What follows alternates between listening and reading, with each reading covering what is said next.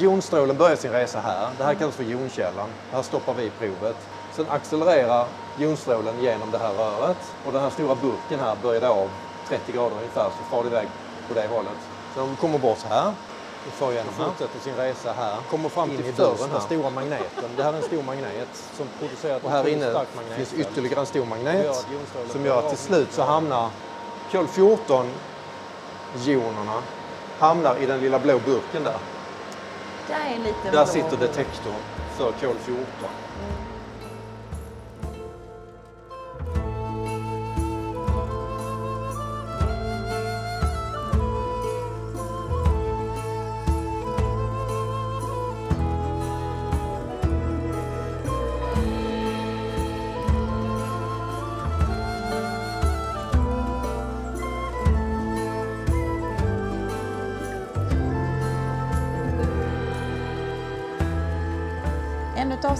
Podden Arkeologi och historia sydost. Välkommen!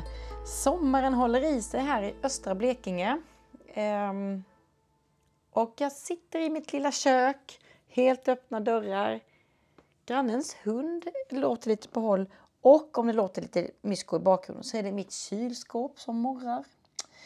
Hur som helst, Eh, trots att det är varmt och skönt ute så ska vi faktiskt gå inomhus i det här avsnittet. För det är så här. Huvudsyftet med den här podden är att tillgängliggöra vårt kulturarv. Att lyfta fram platser och skeenden i vårt kulturlandskap. Och eh, vi har ju nu under, ja, lite, faktiskt lite mer än två år besökt en rad olika platser och arkeologiska grävningar. Och en sak som är genomgående är att nästan allt arkeologiskt som hittas under grävningar och så ska dateras och tas om hand. Um, och jag tror det är så här, det har säkert sagts ja, tusen gånger i den här podden att ja, vi ska skicka detta på analys Um, eller det ska skickas på Dendro eller C14 och sen efter ett tag så har vi ett resultat. Men vad händer liksom däremellan? Eh, Det kommer bli temat i podden under några avsnitt framåt. Vi ska gå lite behind the scene på alla de här rapporterna som plötsligt bara har ett resultat. Vi ska prata dendrokronologi. Vi ska se hur det går till när man konserverar fynd för att det ska finnas kvar för kommande generationer. Och vi ska ta reda på hur- hur i hela fridens namn C14-datering går till. Och det, det ska vi göra i det här avsnittet. Jag tog mina små mikrofoner och drog till Lund, laboratoriet för C14-datering vid Geologiska institutionen. För att en gång för alla förstå hur man rent praktiskt tar reda på hur gammalt någonting är med hjälp av kod 14-metoden. Vi kommer att prata med Git Klintvik Alberg som är tekniker på labbet. Och sen tar Ingmar Hansson med oss. Han är forskningsingenjör. Han kommer visa oss den mest makalösa manik som någonsin skådats. Med namnet accelerator masspektrometer. En AMS. Ja, och då när vi är där så vill jag be dig som lyssnar ta lite tålamod med ljudet. För eh, som sagt var, det är en makalös manik. Men först ska vi träffa lektor Mats Rundgren som tar med oss på labbets kontor bland fyndpåsar och pärmar. Och han, han ska försöka förklara lite mer om det här med C14. Och som vanligt, det här avsnittet görs med bidrag från Länsstyrelsen i Blekinge.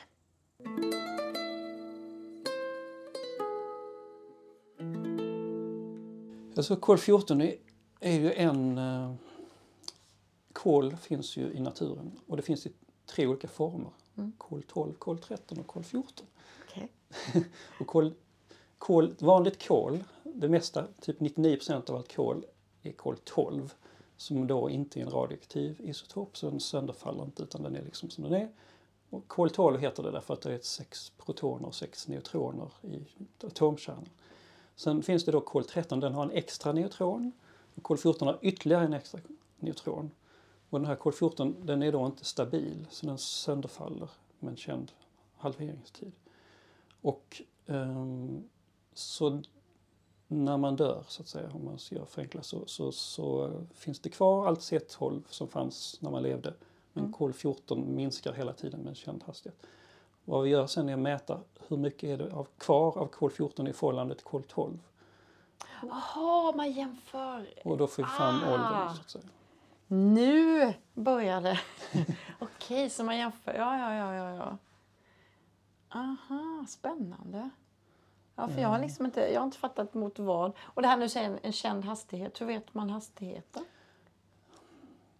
Kan inte riktigt svara det i detalj hur man... Det, den är den sönderfaller med en halveringstid på ungefär 5700 år. Eh, jag kan inte riktigt reda för exakt Nej. hur man kommit fram till Nej. det. Men, Nej. eh, och det finns lite olika... mm, Man har bestämt det till lite olika Mm. värden historiskt sett. Men, men det är det, ungefär 5700 år som, Mm. som är det som man anser att den har. På vad kan man göra C14 då? på allting som innehåller kol. Det måste innehålla kol Mm. och då kan det ju vara antingen olika organiska ämnen, alltså från växter och djur och så vidare. Eh, alltså i ja, ben och ved och hud och ja, allt sånt här. Men det kan också vara kol i form av kalk. Så typ kalkskal, alltså, mollus, alltså s- snäckor och musslor och sådana saker innehåller också kol. För det är kalciumkarbonat och karbonatet är kol och syre.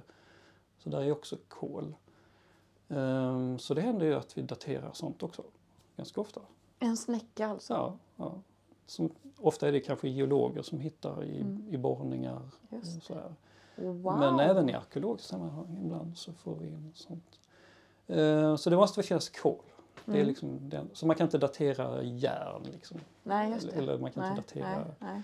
Så man kan hitta till exempel, om folk har tillverkat järn så kan det ju i sådana här slagg kanske finnas kolfragment, Mm. alltså träkolsfragment. Och då kan man ju datera det. Men själva järnet kan man inte datera. nej.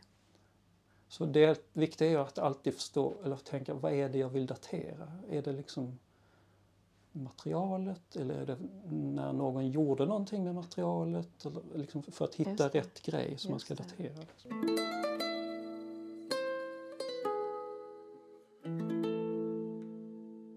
Just nu sitter vi det här. Det är massa pärmar och Mhm. Hyll- små plastpåsar överallt ja, i där, där är olika prov, Ja. alltså det är olika inlämningar av, Mm. det kan vara ett prov, det kan vara hundra prov, eller vad- på varje fack är där, så är det liksom från någon som har lämnat in någonting. Var är vi någonstans? På Kol-14-labbet på Geologiska institutionen i Lund.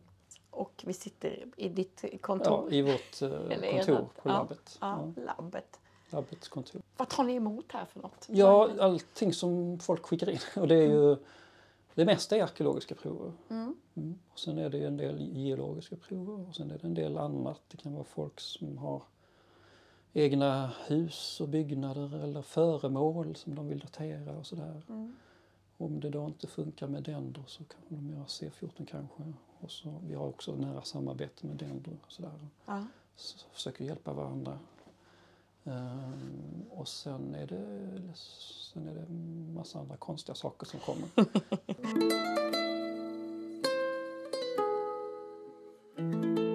jag alltid har lärt mig det är när man tittar, man kan se en sån här liten, eh, en Mhm. liten båge. Upp, Ett, eh, diagram. diagram, ja. ja. Mm. Att det är ganska lång spännvidd. Såna här, du tänker på Där sånt, har vi något ja. ett sånt? Så ja, så brukar det se ut i böckerna. Ja, Mm. precis. Alltså, för det, det verkar vara som att man kan inte göra som med Dendro där man förhoppningsvis Så- kan hitta utan det är ganska långt spann. Ja, det är ett ganska stort spann. Ehm, och det beror ju på... Um, alltså det, som, det här spannet som vi rapporterar det är ju helt enkelt mätosäkerheten. Mm. Alltså det, man mäter ju den här kol-14, kol-12-kvoten då i princip. Och då får man ju ett värde men det har ju liksom en, en, en, en osäkerhet i det här värdet naturligtvis. Eh, Så då har du ju vanligtvis rapporterar man en kol-14-ålder med plus minus då i det här fallet en typisk rapportering är att det kanske är till exempel plus minus 35 Mm. år. Eh, Men det är inte hela sanningen tyvärr. Eh, för, som sagt, vi mäter osäkerheten i själva mätresultaten. Mm. Men sen finns det ju massa andra osäkerheter. Har vi lyckats få bort alla föroreningarna? Just Och alla. Mm. sådana här saker som inte visas i det här. Liksom. Så att, eh, det här är bara själva mätosäkerhet. Eh, det finns massa andra felkällor som vi inte kan liksom, uppskatta. Vi kan ju göra allt vårt bästa för att bli av med alla föroreningar. Sen handlar det ju om hur man gjorde i fält. Om man tog ett provet på rätt ställe eller Mm. alla möjliga andra saker som inte vi kan Ah. kontrollera. Liksom. Eh, Men sen så eh, är det också då ytterligare en, en problematik. Det är ju att kol-14-metoden bygger ju på att Alltså kol-14 bildas i atmosfären, uppe i luften, högt uppe, Mm. några tusen meter högt i luften. På grund av att det finns, vi har ju, luften innehåller ju rätt mycket kväve. Ungefär, ja, större delen av, av luften innehåller kväve.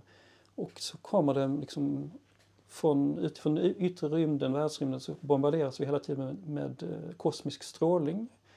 Från Ulfsen, exploderande stjärnor och alla möjliga saker liksom, i hela universum som kommer mot jorden hela tiden.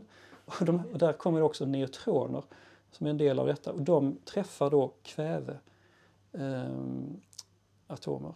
Och då så ehm, tar de upp sådana här, eller så, så, så förvan, omvandlas de till kol-14, en del av dem då. Okej. Ja, på grund av att det kommer, de kolliderar. Eh, och den här, så det, hela tiden bildas det kol-14 på detta sättet och har alltid gjort. Mm. Eh, och då tycker man det borde bli mer och mer kol-14 hela tiden i, Ja. i luften. Men samtidigt så sönderfaller den ju då. Just det. Mm. Men känd- Så där blir ju någon slags balans då. Som gör att i princip så borde det vara så att vi har alltid lika mycket kol-14 i atmosfären. Och det är det som sen tas upp av växter då först genom fotosyntes som koldioxid. Så det är då det binds in i, liksom, i eh, växter. Och sen kan de i sin tur ät, tur ätas av djur och så vidare och då tar de upp samma innehåll av kol-14 som växterna hade. Liksom. Och sen så när då växterna dör, djuren dör så, så, så eh, har de ju inget utbyte, upptag längre. Så, så då sönderfaller det bara så får man den här möjligheten att datera.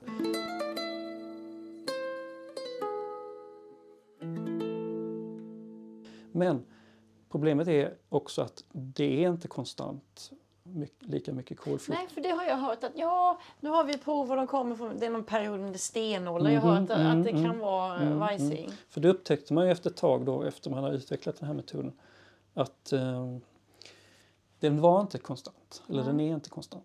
Eh, och det beror på att det kommer inte lika mycket, det beror på flera saker, men det beror på bland annat att det kommer inte, kommer inte lika mycket kosmisk strålning hela tiden. Nej. Det varierar lite grann. Så produktionen av kol-14 i luften, atmosfären, den är inte konstant. Och det beror på två saker. Eh, dels att jordens magnetfält som skyddar oss mot kosmisk strålning, Mm. den är inte konstant. Den, den förändras gradvis över långa, långa tids, alltså tusentals år så är det en viss förändring i jordens magnetfält. Mm. Och likadant solen också är inte konstant. Den, den eh, har ju sina cykler. Eh, Ja. Vi har eh, sol, vad heter det? olika mycket solfläckar och genom tiderna och i med, samband med det så har vi olika mycket starkt solens magnetfält är olika starkt och solens magnetfält omsluter hela jorden också och skyddar oss mot den här. Och solen har ju olika cykler, den har en kortaste en 11-årscykel men den har också längre cykler. Så det gör att det är en variation. Så i princip om det inte hade haft de här problemen så skulle liksom en kol-14-mätning ge direkt åldern. Och då skulle Ja, vi ha liksom en, en rak linje här Ja. mellan det mätta värdet och eh, åldern så att säga. Men på grund av de här två och lite andra saker så har en avvikelse från den här liksom, att att balanssituationen. Och de långa trenderna det beror på jordens magnetfält och de här korta variationerna beror på solens magnetfält eller solens aktivitet. Så det upptäckte man efter ett tag och sen så kan man, men man kan kompensera för detta. för vi kan, man kan nämligen, och det har man gjort, då, datera trädringar då, årsringar. Just med, som man då vet exakt åldern på genom att man har kopplat eh, trädringsserie, årsringsserie från levande träd idag bakåt inom historiska byggnader och bakåt i tiden, faktiskt nästan 14 000 år. Och då kan man liksom, om man då C14 daterar de här årsringarna så ser man liksom vad skillnaden blir mot vad det egentligen borde vara. Just det. De kompletterar varandra. Och då så eh, kan man med hjälp av den informationen som man då då får man fram den här så kallade kalibreringskurvan då Mm. som gör att man från sitt mätvärde av kod 14 kan omvandla det till vad den verkliga åldern är i kalenderår som vi kallar det då för eller år före och efter Kristus eller så vidare. Så det är det man gör i de här diagrammen som vi pratade om innan. Att man, man, eh, man har, och så den här kurvan som går på det här diagrammet här nu då, den, den är den här kalibreringskurvan. Så vårt mätvärde med sin osäkerhet på 35 år, det är den här på den här skalan. Sen liksom projicerar man det på den här kurvan. Och då får man här åldrarna i verkliga år. Och det, eftersom den här går liksom upp och ner så blir det eh, en, lite här och där kan det bli. I det här fallet så blir det då eh, mycket tid här och så blir det tid här borta så det är lite mindre tid mittemellan. Så det, man kan få så här att det liksom inte är ett sammanhängande intervall. Det. Ehm, och i det här fallet så är det mycket brantare kurva just där och då blir den väldigt mer precis. Just det. Och, då, vad, vad är, och då skiljer det på när det Så den här, det skiljer egentligen 100 kol 14 år som vi kallar det då för Mm. mätresultatet Mm. mellan de här två. Men eh, ena är bredden, bredden på intervallet blir mycket smalare för det ena provet jämfört med det andra beroende på att den här variationerna i mängden kol 14 i atmosfären som inte är liksom regelbunden heller. Men detta, nu för tiden så liksom matar man in allting i en dator så bara Mm. pst, gör den så. Ja, Och man förutsatt folk tänkte. ja inledningsvis gjorde de det. Sen har man ju haft då det här med de här kalibreringskurvorna. De har ju liksom eh, det är ju ett internationellt eh, projekt som Just hela det. tiden utvecklas. kommer nya versioner och kanske Ja. vart 50 år eller någonting sånt. Så, ja. I detalj, man förbättrar den liksom hela tiden. Men jag- blir bara så fascinerad att man ens har kommit på detta. När, när var det, när satte det igång? Alltså när hittade man det? Eller kom Eh, på det? Mm, Ja, man började på 40-talet. Och det, det var en man som hette Libby i Amerika. Han fick sen Nobelpriset för kol-14-metoden 1960. Just det, det har jag sett. Ja. Ehm, så han hade liksom... Man hade innan, strax innan han började med jobba med det här eh, så hade man liksom konstaterat att det finns en som vi då isotop av kol som heter 14. Som har, det kände man inte till innan. Ehm, och då, då, när han, liksom, då, då insåg han att det borde man kunna använda på något sätt till att datera saker. Eh, det var hans liksom, idé då. Och då började han liksom göra experiment med att kunna liksom mäta de här olika isotoperna då, kol 12 och, 13 och 14 då. Eh, och så gjorde han då mätningar och sen så försökte förfina mätmetoden. Det var mycket problem i början tror jag, med mätteknik och sådana saker. Mm. Men sen så, ehm, ja, sen så testade han det då genom att datera då kända saker som man visste hur gamla de var. Mm. Till exempel då egyptiska föremål och lite sådana saker. Och även alltså, mer, mer sentida saker som man med hjälp av trädringar eller på annat sätt Mm. visste, Mm. eller från skriftliga källor då visste att de hade en viss ålder. Och kunde då visa att det verkade funka. Mm. Men sen i detaljerna då att det här liksom med de här variationerna det visste inte han om då utan det kom man på efter ett tag och då Mm. så utvecklades det vidare. Sen har ju själva mätmetoderna också förändrats rätt mycket sen dess. Alltså. Det Eh, är coolt detta ju. Att det Mm. går att göra så. Ja, det är det. Verkligen. Så ehm, idag så använder man ju metod, nästan all, de flesta labb där man gör som vi också gör här, att man mäter helt enkelt hur mycket, många kol-14 och många kol-12 atomer är där liksom i provet. Mm.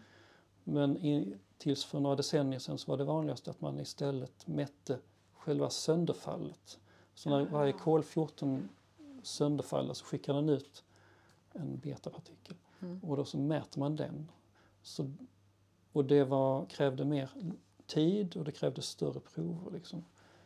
Så att från att vid den tiden så kunde man kanske datera prov som var ner till kanske något gram. Men nu daterar vi prover som är milligram eller ännu mindre. I, i eh, speciella labb så kan man datera ännu mindre Mm. prover. Liksom.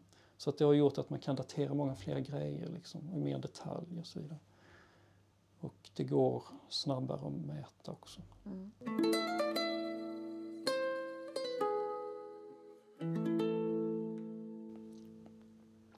Okej, men nu vet man då hur det, hur det går till och så. Men hur går det, hur går det till? Mhm. Rent praktiskt hur man gör praktiskt. själva analyserna. Ja, ni får in en liten Mm. plastpåse Ja. med någonting. Ja, ja.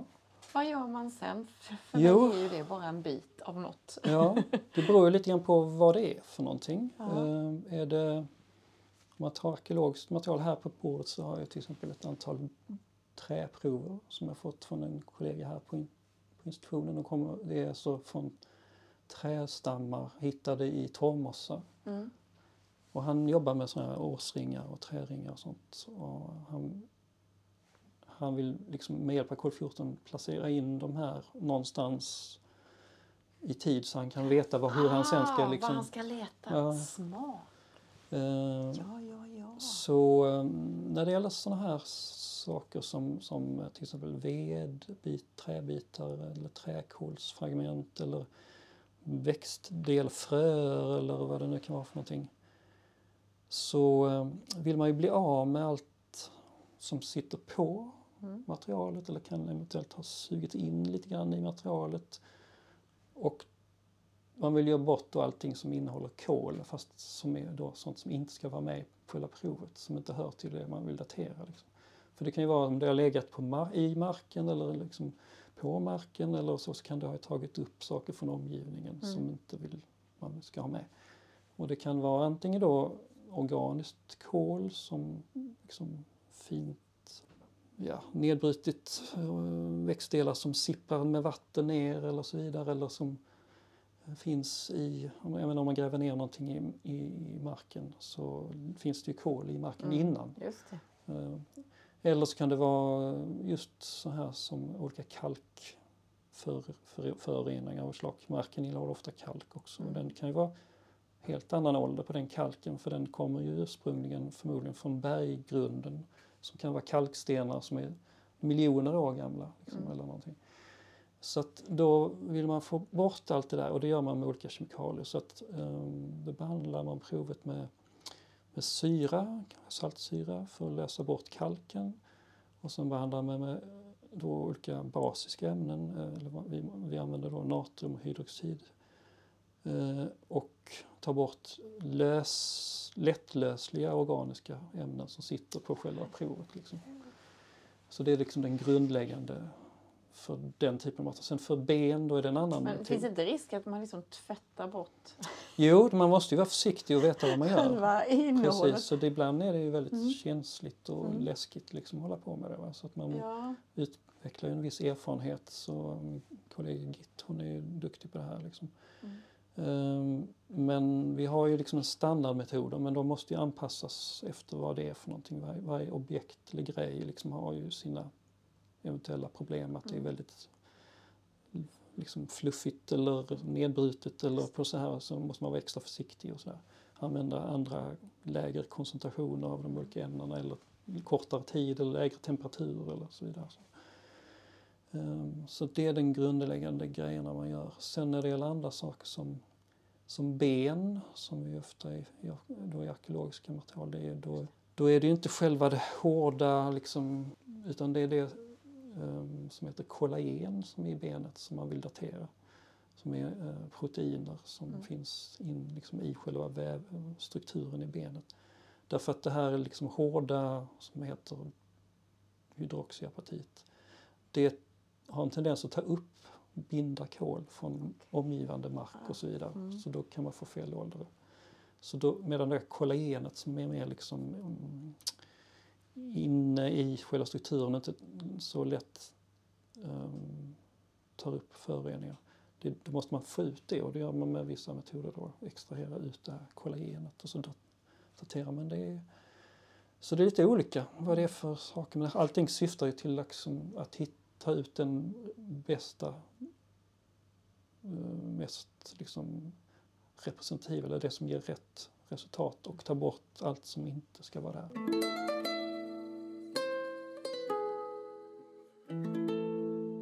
När man då har fått sitt prov rent och det, själva materialet har liksom eh, blivit av med sina föroreningar förhoppningsvis, då som ska man som sagt elda upp det.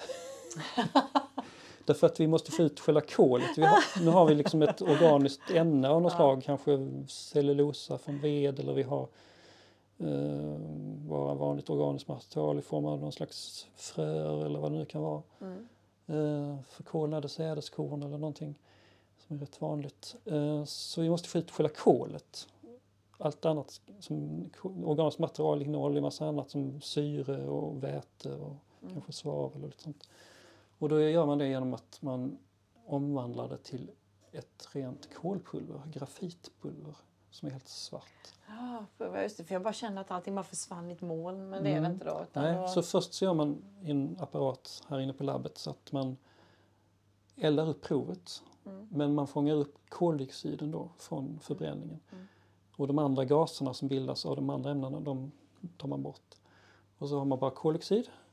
Och sen eh, låter man den koldioxiden reagera med vätgas. Och vad som händer då, det är att man får ett rent kolpulver plus vatten. Alltså shit vad invecklat egentligen. Ja. Ja. Så eh, då får man kol i form, fast form. Och sen så får man det som ett litet pulver och sen pressar man ihop det till en liten pellet i en liten hållare som man sen stoppar in i maskinen som man mäter. Och sen Jag- mäter man jag- det där inne Jag då. är så fascinerad att man har liksom kommit på, för det är ju inte ett steg. Nej, det nej, och hur det är många steg ja. och de liksom Wow. hela tiden utvecklas på Mm. olika stegen också. Ja, och sen så den här själva maskinen som man mäter då som heter acceleratormasspektrometer. Eller AMS som man kallar det. AMS. Mm. Ja.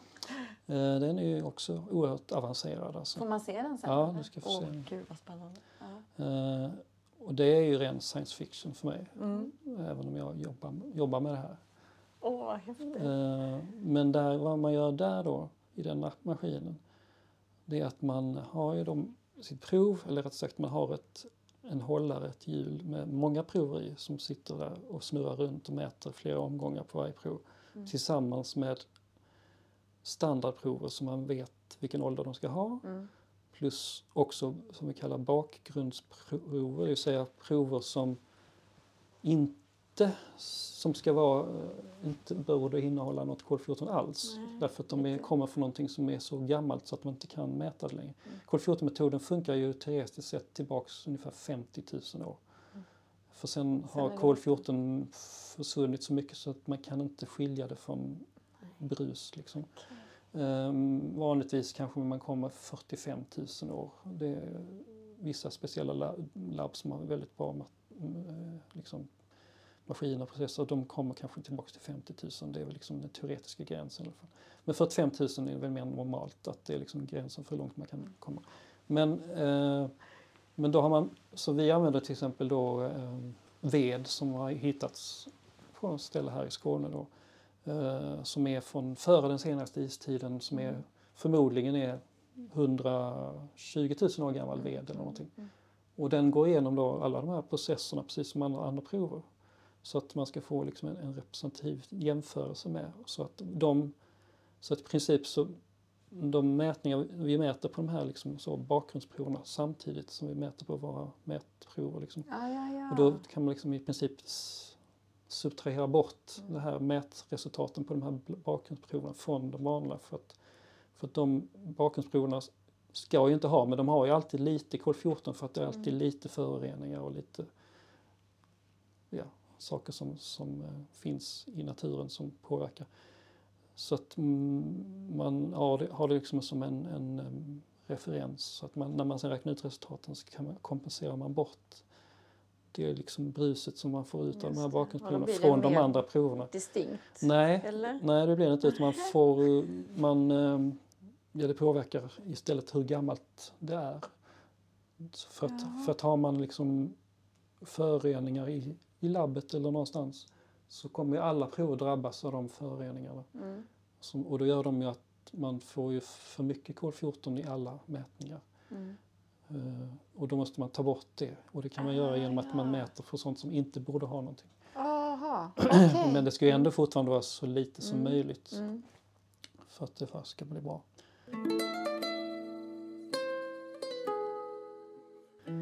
Eh, Så det är det man gör.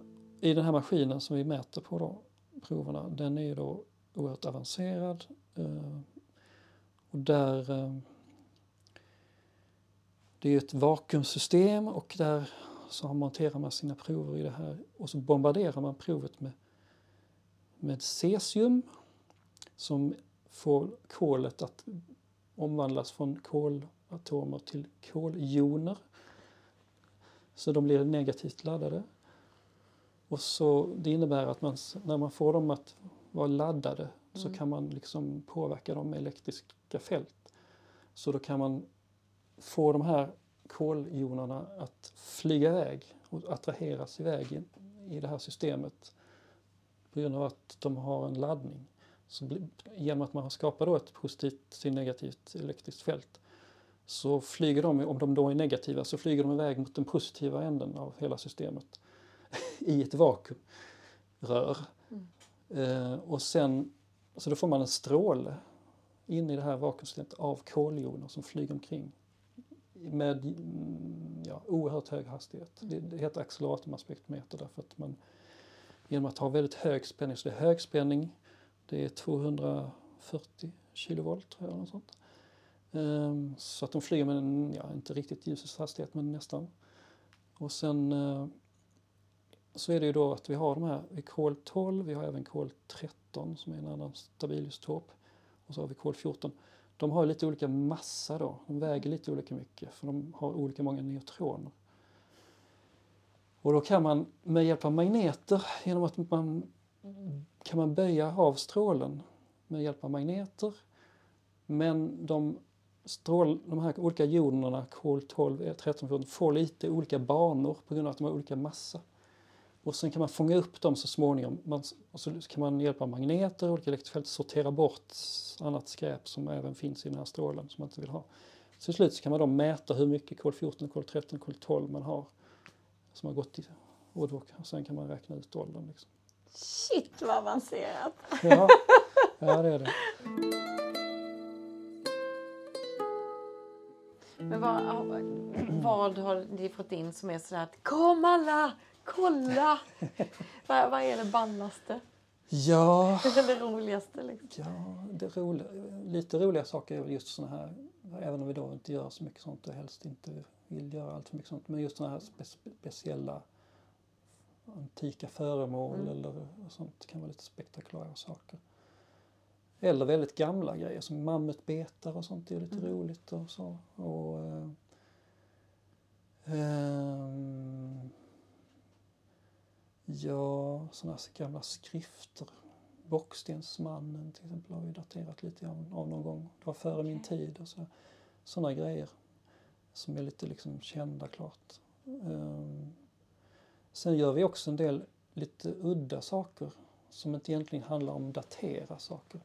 Mhm. För kol 14-metoden kan användas på ett an, andra sätt också.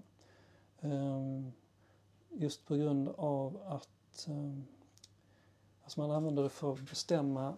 Det är väldigt liksom, nu viktigt när vi har liksom en övergång här. Man ska gå från fossila bränslen eller fossilt material till biobaserade produkter av olika slag. Det kan vara Mm. plaster eller vad det nu kan vara. Då eh, kan man med kol 14-metoden mäta hur stor andel av en plast till exempel eller så som är baserad på modern biomassa som, som trä eller så. Och hur stor del som är gjord på oljeprodukter som är då miljontals år gamla. Eh, Så att det kan man ha som en kontroll liksom på att man antingen sin egen produkt, att, den, Ja, ja, ja, att, den, att den- att man följer det eller liksom lever upp till det som Mm. det ska göra eller att man kontrollerar någon annans produkt, Falsk att den verkligen är Mm. Eh, Och det har gjort mer och mer senaste åren att eh, olika producenter av till exempel olika typer av plaster eller så eh, har produkter ehm, som de vill testa, Mhm. att de är rätt.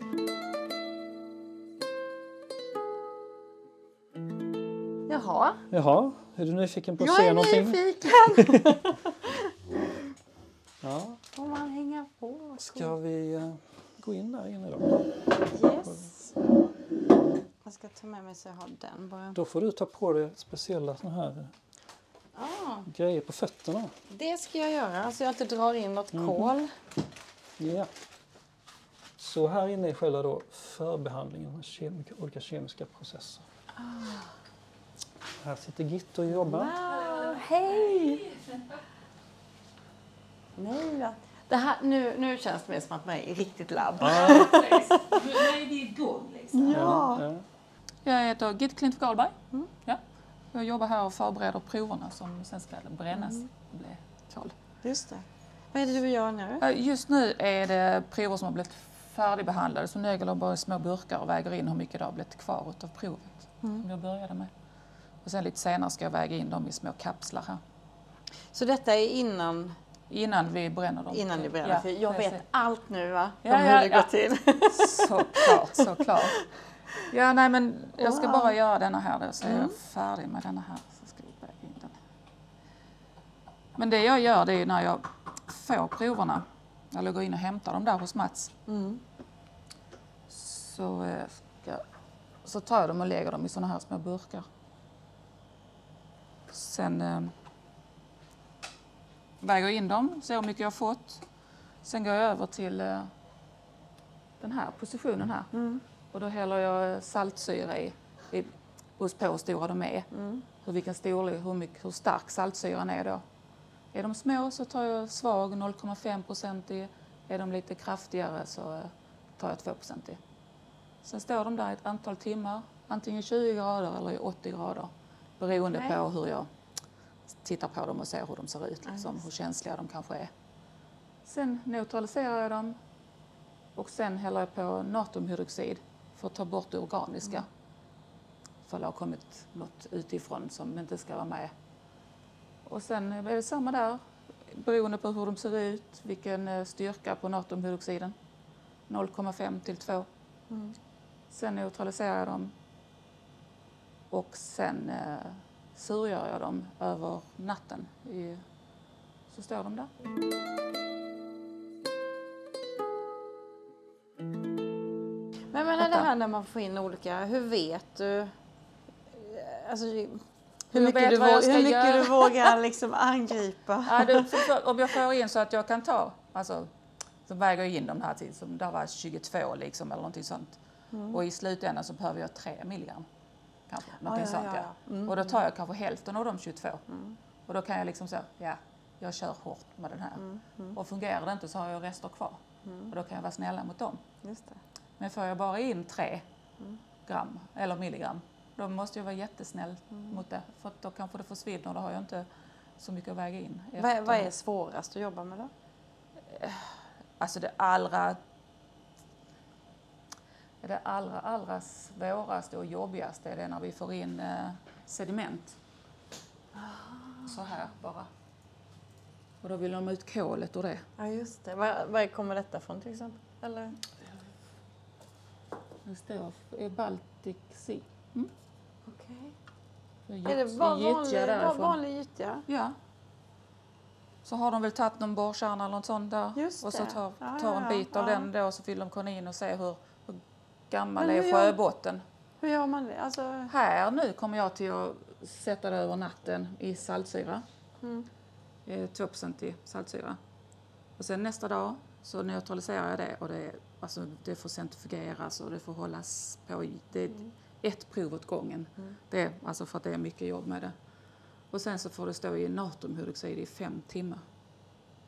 Och sen är det centrifugering och hålla på igen.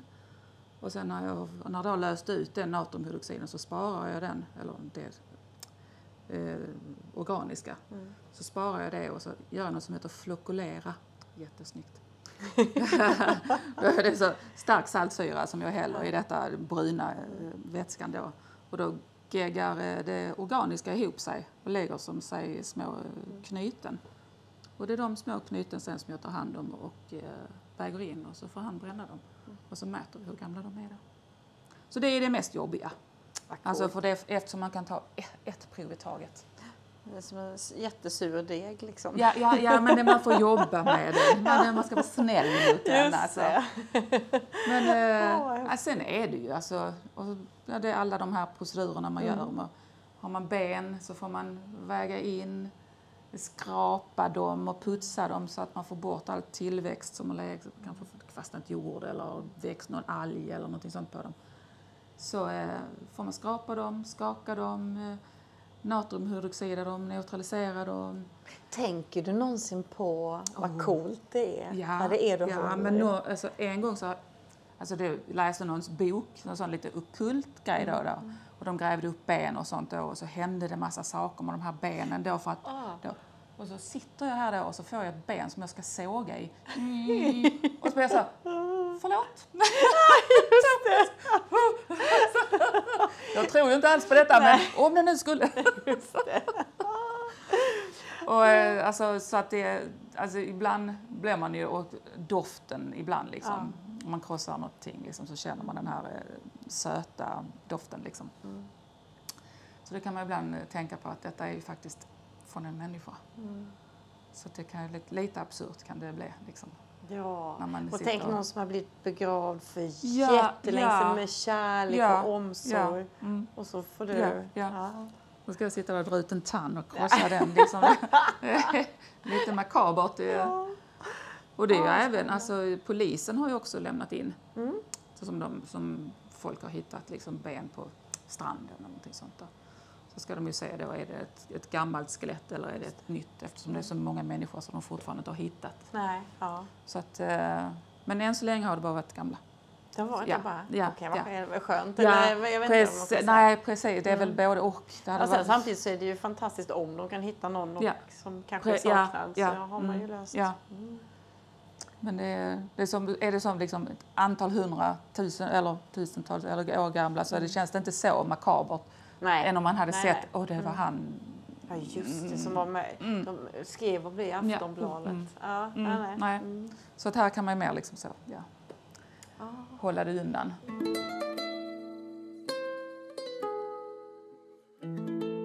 Jag heter Ingemar Hansson och jag jobbar på C14-labbet.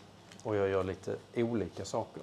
Um, Du mest- bränner de döda. Jag tar efter, efter att GIT har förbehandlat och vägt in precis ett, ett eh, prov som jag kan ta över så förbränner jag provet i syrgas och så får jag koldioxid. Och sen reducerar jag tillbaka den här koldioxiden till kol och då får vi helt rent kol som, vi kan, som vi kan datera. Och det gör jag här inne. Ah. Då ska vi se. Mm, så här har vi då två maskiner. I den här maskinen, som en låda, så bränner jag provet. Och sen renas alla andra gaser bort. För det bildas ju vattenånga och det bildas koldioxid, det är den vi vill ha. Och så bildas kanske lite svaveldioxid och lite, lite blandning. Men vill vi ha den rena koldioxiden. Så det, och allt det här renas i den här maskinen då. Genom olika steg. Så kommer koldioxiden ut i det här röret.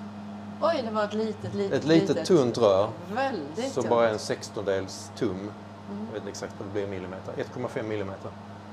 Uh, och går till den här maskinen. Här sitter sju stycken provrör.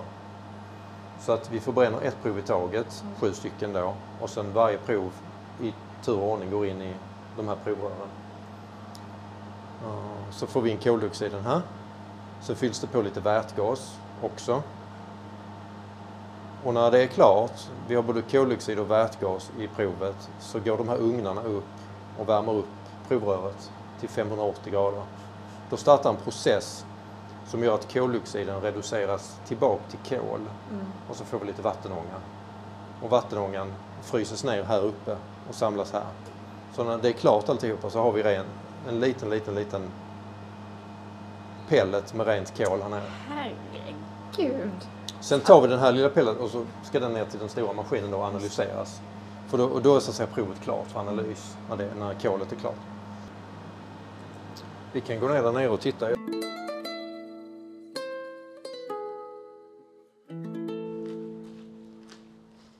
Så.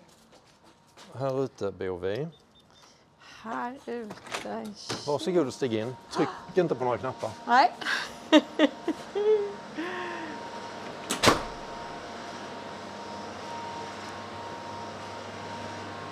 Så, så här är hela härligheten. Det är den Är här, det den här liksom? det är en, eh, den heter SSAMS. Det står för Single Stage Atomic Mass Spectrometer. Och vad gör den exakt här nu? Vad, vad det var liksom? Mm. Jag ska försöka förklara det. Ja. Ehm, det vi gör med kolprovet är att vi måste separera kol 12, 13 och 14 och så måste vi mäta hur stor andel det finns av kol 12, och kol 13 och kol 14. Och så genom att, att se det så kan vi se hur gammalt provet är. Jonstrålen börjar sin resa här. Det här kallas för jonkällan. Här stoppar vi provet. Sen accelererar jonstrålen genom det här röret och den här stora burken här böjer av 30 grader ungefär så far det iväg på det hållet, på 60 grader. Så det far rakt fram där. Ja. Så de kommer bort här. Vi far igenom här. Kommer fram till första stora magneten. Det här är en stor magnet som producerar ett otroligt starkt magnetfält. Och det gör att jonstrålen böjer av 90 grader. Och fortsätter sin resa här. In i buren här. Här inne i buren accelererar jonstrålen ytterligare. Ehm, Och allting som man ser här inne bakom har en väldigt hög spänning. Det ligger på 240 000 volt. Oj, hjälp. ligger hela utrustningen här inne på. Vilket gör att jonstrålen accelererar till en väldigt hög hastighet. Och här inne finns ytterligare en stor magnet och ytterligare några andra elektrostatiska avlänkningar som gör att till slut så hamnar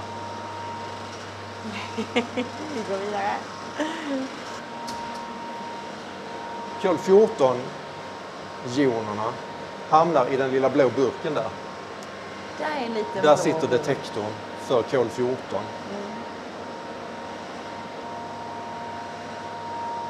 Skickas värdena då till, till någon dator? Liksom, Ja, eller? precis. Det är en dator som styr alltihopa. Och så mäts proven i tur och ordning. Det sitter ju 40 prover i ett hjul och den tar ett prov åt gången.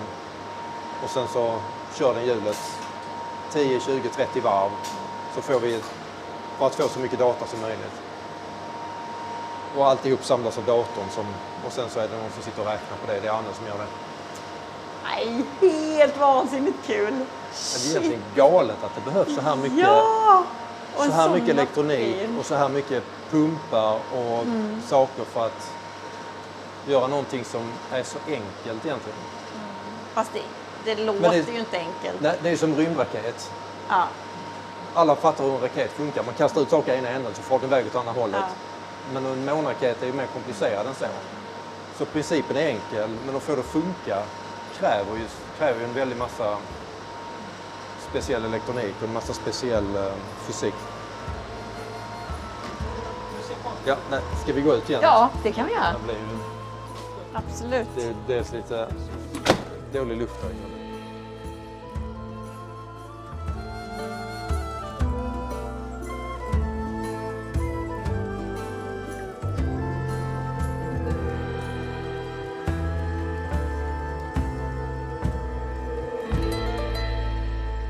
inne. Hörde du Ingmar Hansson, forskningsingenjör vid Geologiska institutionen vid Lunds universitet.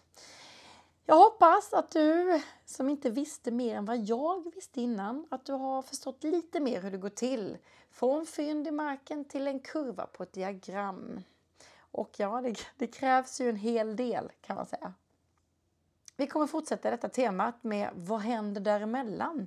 För i nästa avsnitt då ska vi åter till Lunds universitet och då ska vi få bekanta oss mer med detta med dendro, eller som det faktiskt heter, dendrokronologi. Ehm, ett riktigt hantverk som innefattar så mycket mer än att bara räkna årsringar. Men mer om det nästa gång alltså. Och eh, jag tackar Länsstyrelsen för lektionen och för att det här avsnittet gjordes med medel från Länsstyrelsen i Blekinge. Tack snälla! Vill ni se lite bilder? Ja, då finns det på poddens hemsida arkeologi och historia.se. Och du, snälla, Dela gärna podden med likasinnande, för ju fler som blir förälskade i vårt kulturarv, desto bättre. Och jag, jag heter Lena König och tackar för mig. Så syns vi, eller rättare sagt så hörs vi snart igen.